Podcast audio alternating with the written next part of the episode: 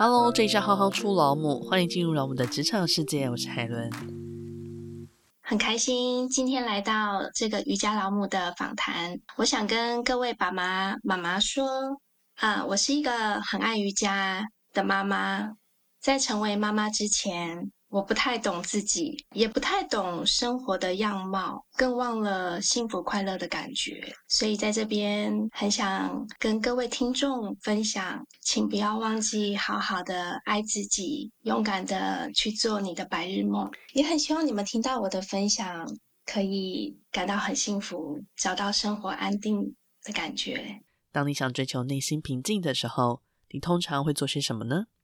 练习瑜伽可能会是一个不错的选择。随着和缓平静的音乐，跟着进入空灵的冥想世界，肢体伸展，感受自己的呼吸，让自己放松、缓慢却疗愈。瑜伽源于古印度文化，而现代人所称的瑜伽，则是一系列的修身养性方法，以达到身心合一的状态。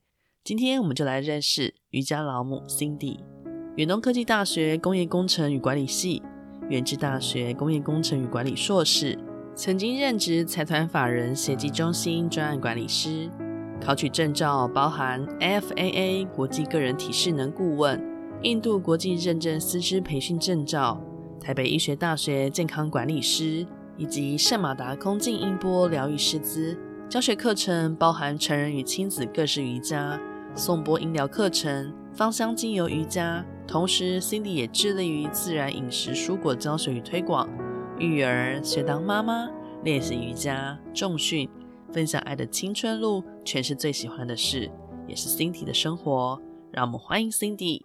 大家好，我是瑜伽老母 Cindy。想先请教一下 Cindy，嗯，你之前有一份工作是财团法人协济中心的专案管理师，这是一份什么样的工作呢？啊，主要它是财团法人单位，一半是公营，一半是私人。那这个工作呢，主要的参与专案管理，我们承接的都是一些政府的计划，所以我主要在撰写计划书，还有在做一个专案管控的部分。那执行整个专案的计划，还有书面报告的缴交，还有对计划的掌控。所以这个工作其实是无法朝九晚五。那甚至会常常加班的一个工作。你这份工作做了多久啊？我的前两份工作相关的都是财团法人，第一份是在台北，之后转调到台中，大概三年的时间都在做相同的工作。那你是什么样的情况之下才决定要转换职场跑道的呢？从专案管理师，然后转移到现在的。瑜伽老母的身份呢，是什么样的情况下让你做了这个决定啊？其实工作的三年期间，我一直感到有一个困惑：我为什么都没有成就感？然后我到底是在为了谁工作？突然发现自己工作越来越不开心，心里就有一个声音：我好想改变哦，我好不想工作哦。我念了那么多书，就是想要找一份。我很喜欢的工作，可是为什么我现在发现这不是我喜欢做的事情？所以就是有这样子的一个声音在心底。那后来是因为有了孩子之后，那让我觉得，哦，好像没有办法找到那一个想要好好陪伴孩子跟成为心中理想的大人的那种渴望的时候，就让我决定做了一个。断舍离就是舍弃自己理想中的工作，那先好好的回来当全职妈妈这件事情。那当了全职妈妈之后呢，刚好是一个契机下，让我去接触了瑜伽。我记得我孩子还在大班接近一年级的时候，那个时候只有生哥哥，我就在跟哥哥聊天啊，就说等你们长大。妈妈要去学很多东西，例如我要好好的去上瑜伽课，我想要去学画画，我想要去学芳疗按摩等等。哥哥很认真的听完，他只回答我说：“为什么你要等以后？”那我就想说：“哇，他说的很有道理诶，我为什么这么多白日梦我要等以后？”所以就是因为他的这句话，就在那个当年，我分享完我的白日梦之后，我就开始去行动。那慢慢的，也就是呃，透过学习探索，内心就开始有了这样子的一个声音。诶，我那么喜欢瑜伽，那我是不是可以试试看啊？我可不可以说，哥哥当时的那句话，反而成为了助你一臂之力的重要关键？对。我突然觉得，在育儿的路上，我们好像都是要叫小孩听我们说，好好的听话。但是我突然发现，我其实是从小朋友身上得到了很多启发。然后我看着他一直在自学，因为我们哥哥是一个也是很热爱运动的。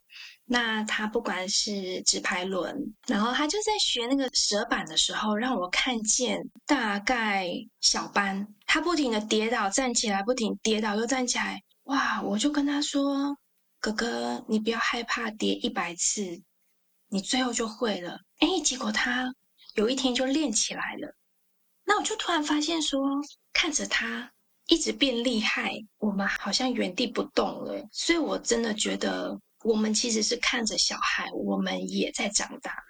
那你在成为瑜伽教练的过程当中，有没有遇过哪些挫折呢？那你当时遇到那些挫折的时候，你都怎么去克服？我在学习这个教练的过程，其实我思考了两到三年，因为我拿瑜伽证照是到了印度。那我最大的挫折就是我的另一半，他跟我说。那里很危险，你不要去。你要上，你就上台湾的啊！但是我就把这声音放在心底，我就有一种怀疑的声音：真的很危险吗？我真的要听他的吗？明明就说好要做自己，我为什么要一直把他声音放在心底？所以后来这声音就这样放着，但是我还是每天都在练习。从我上了第一堂瑜伽课之后，其实我是几乎是没有中断练习的。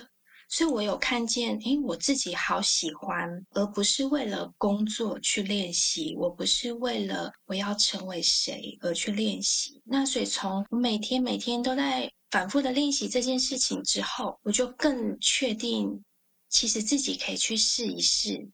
诶，就算没有成为老师，我觉得我至少我去尝试了。嗯，算是心里有经过矛盾啊。然后思考沉淀之后，让我觉得就是去做吧，不要再想了。然后就真的算是离家出走，但是我是有请假的，勇敢的离家出走了一个月再回来。其实回来的过程，你还是会很害怕开始，因为其实证照只是一张纸，但是你还是没有真的有人教你怎么样去成为一个瑜伽老师。那你学习的过程当中，你还是会有点担心啊，你还是觉得自己没有准备好。嗯，也很感谢我的启蒙老师，他那时候就告诉我，回来就马上开始，不管你准备好了没，你就是要开始。反而是在成为老师之前的挫折感比较多，反而成为老师之后，我觉得。我比较不像老师诶，因为我觉得我还是一直跟孩子一样，一直在学，一直在学。反而我觉得我是跟着我的每一次的教学经验，然后一直在认识自己。那你觉得你有没有觉察到这个直接开始之后带给你的正向的回馈是什么？或是你有没有察觉到这东西跟自己当初想象的那个害怕跟畏惧其实是有落差的吗？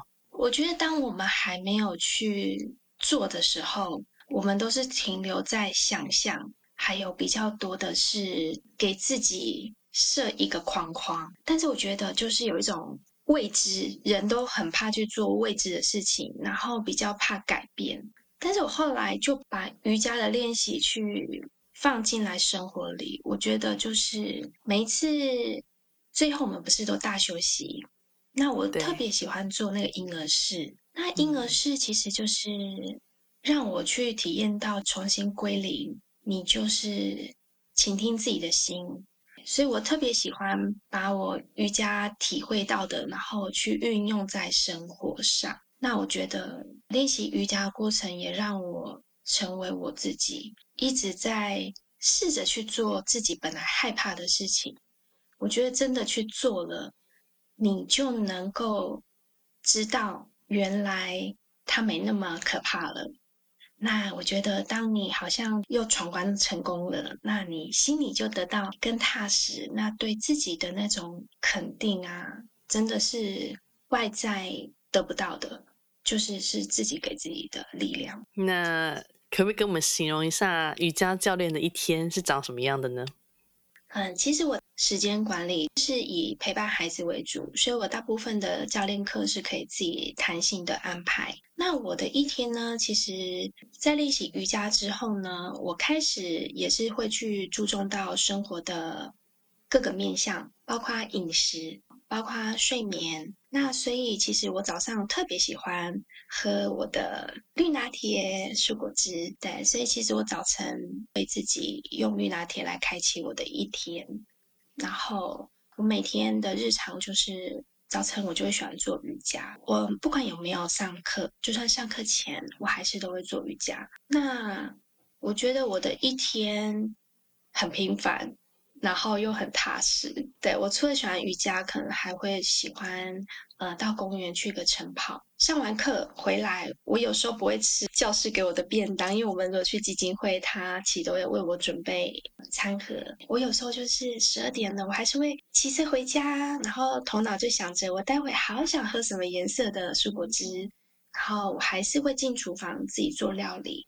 啊、呃，学习到瑜伽之后，我发现很不像在工作，我觉得就是很像就是在跟自己恋爱。然后有学生的时候，就是跟一群学生恋爱，就是这样子迷人的工作。那你在成为瑜伽教练的过程当中，有没有什么特别难忘的教学经验呢？我的第一份工作其实是在健身房里面的瑜伽团课，呃，那个时候是晚上的七点到八点。那我记得。我会常常带着我们家孩子去上课。我最感动的应该是，因为常常有人说我没有办法好好的运动。我如果带着孩子，其实我是没有办法好好的工作。好，那我那一天工作的感受就是，我连续带着他，带着哥哥或是兄妹很多次，然后我突然发现，诶，我上课的期间。我完全没有注意到他们在做什么，然后他们也能够很安静的跟我在那个地方。虽然他们没有做瑜伽，我觉得那种同在的感觉是很特别的。常常我们会很害怕去工作的时候要带小孩，可是我突然发现，诶，把他们带在身边，哇，他们比我想象中的还要像大人。我很开心自己。有这样子的心境，不会觉得小朋友在身边好像是会成为我的绊脚石啊，或者是好像是一个负担一样。哎，我突然觉得他们是我很好的旅伴，这个是我今天突然想到这样很深刻的感觉。那第二个很难忘的，我最近在基金会那边，嗯、呃，其实基金会。的是老人瑜伽银发族，那他们的平均年龄大概都在六十五岁到八十岁。那有一位年纪最大的奶奶，她大概八十岁，她每次上课都笑眯眯的。然后我们上次最后一堂课的时候，她就过来抱了我，因为那个是我们即将结束最后一堂课。然后她就在我耳边。很开心又很幸福的声音跟我说：“吴老师，我好喜欢你，我好喜欢上你的课。”那时候我真的好想哭哦，因为他八十岁啦，然后我们课要结束了，我就突然觉得好多舍不得哦。然后因为很多人不太会说出他的感受，尤其是那种年纪很大的。我现在自己这样讲的，我就真的 很想哭。对啊，那是一份很感动的礼物，他一定是很真切的感受到你对于他们的热忱。那你跟我们聊到了年长者的瑜伽，想要同时请教一下，你有在带亲子瑜伽，对不对？是。那亲子瑜伽跟一般的成人瑜伽，它最大的差异会是什么？亲子瑜伽其实它就是双人瑜伽，可以是母女，也可以是。姐妹，那也可以是大人跟小孩这样子的组成。那我觉得它比较多的成分是在两人的动作的搭配，所以亲子瑜伽的设计上就是会以双人的动作为主，会是比较有趣的，两个人要相互合作的。那跟成瑜伽比较不一样的，我觉得成人是比较往内的，虽然他们要听着口令。但是其实到他们身体的变化，我觉得一个是比较外显的，就亲子比较多的，就是他们两个之间的互动。那成人瑜伽，我觉得他会比较多是自己会看见自己，然后比较往内的。所以我觉得这两个是在上课里面比较大的不同。呃，为什么也会特别推荐亲子瑜伽呢？我觉得现在大家都会越来越重视运动这件事情。那瑜伽呢，其实它不单只是运动而已，它能够去增加小朋友的专注力。因为我觉得现在三星还有一些媒体、好电视，太多外在的吸引着孩子们的感官。透过亲子瑜伽的话，我觉得即使只是安静的坐着。可能对于蛮多小孩来讲，就是需要一种你知道吗？练习，光安静的坐下来，光请他们慢慢的闭上眼睛，感觉自己的呼吸，然后听听自己心里现在有什么样的，看看自己的想法。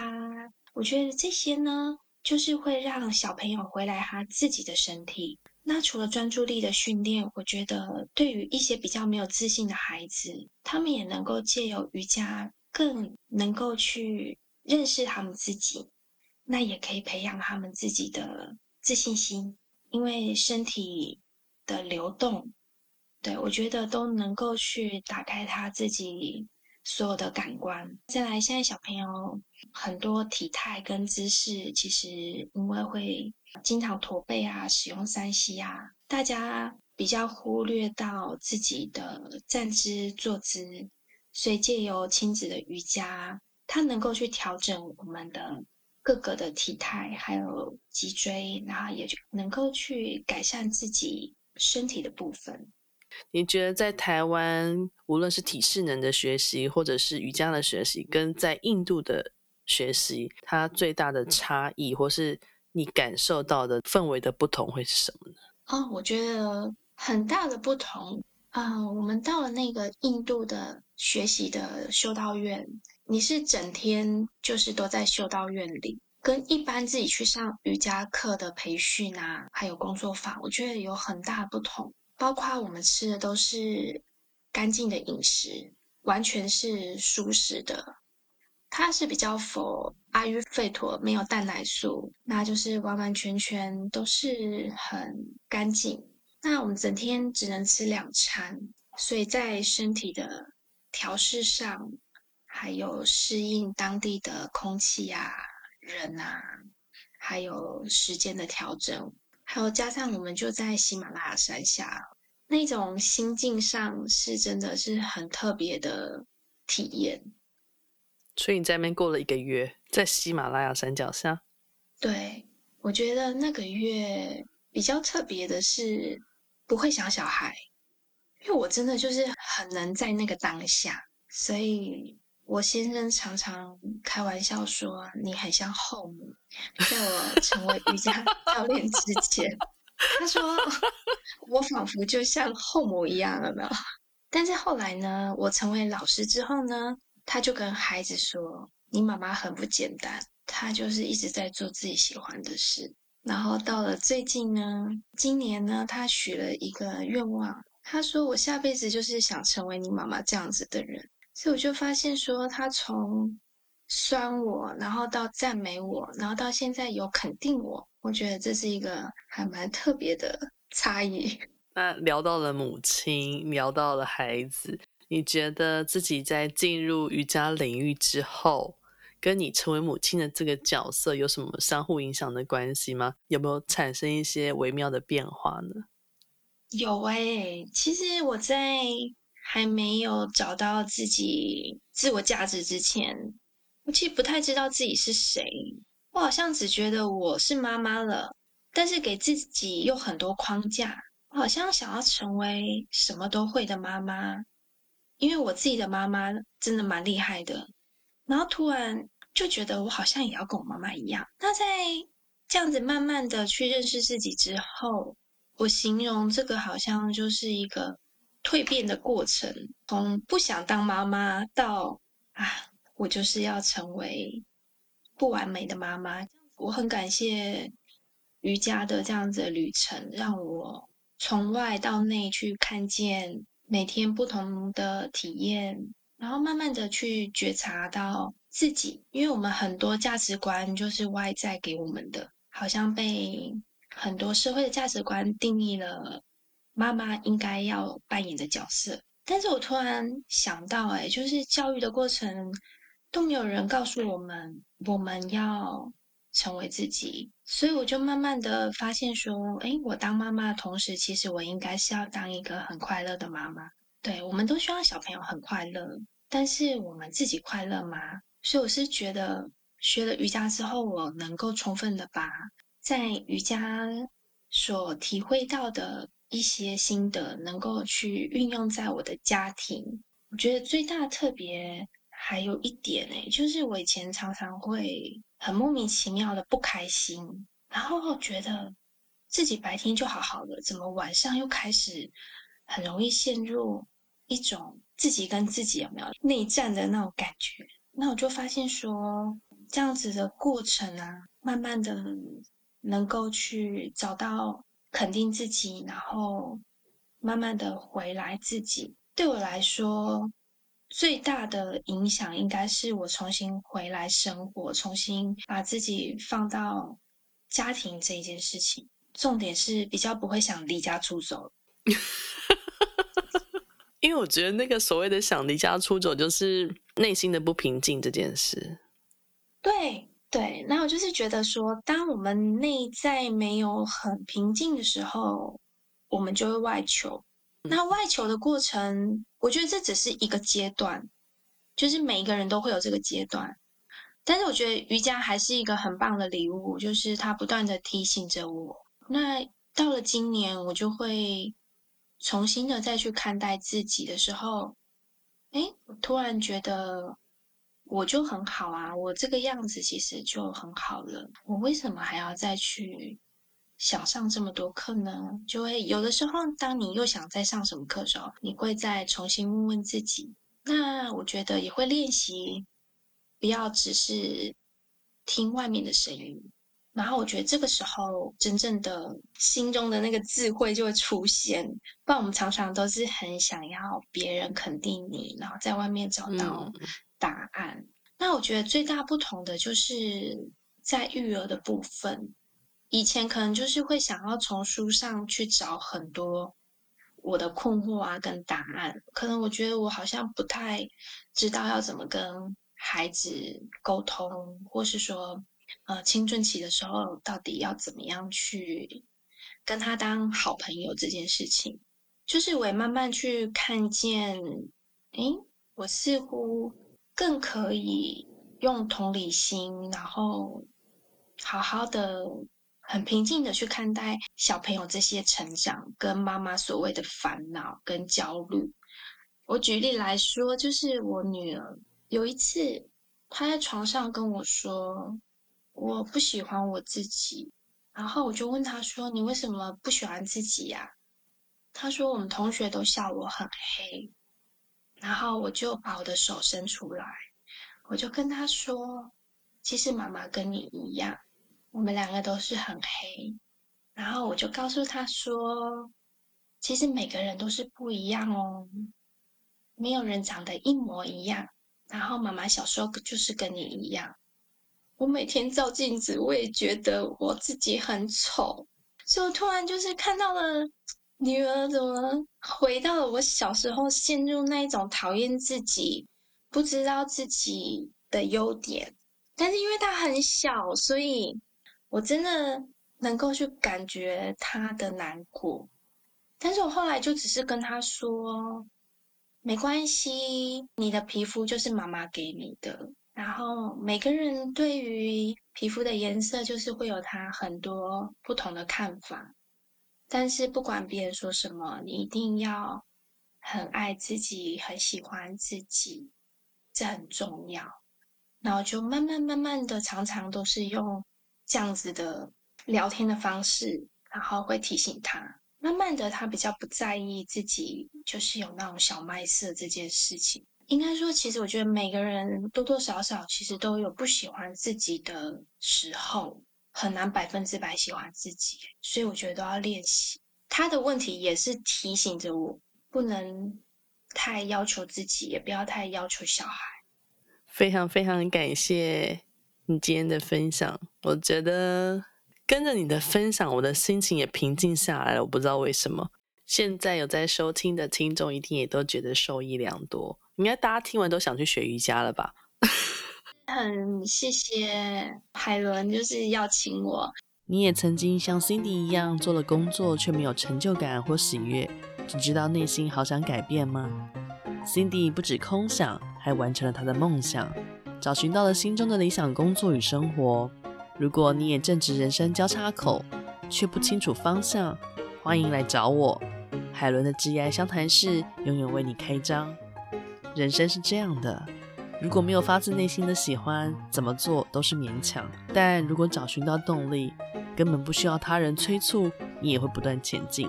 期待我们都能为自己的心之所向勇往直前。希望大家喜欢今天的节目，我是海伦，我们下次见。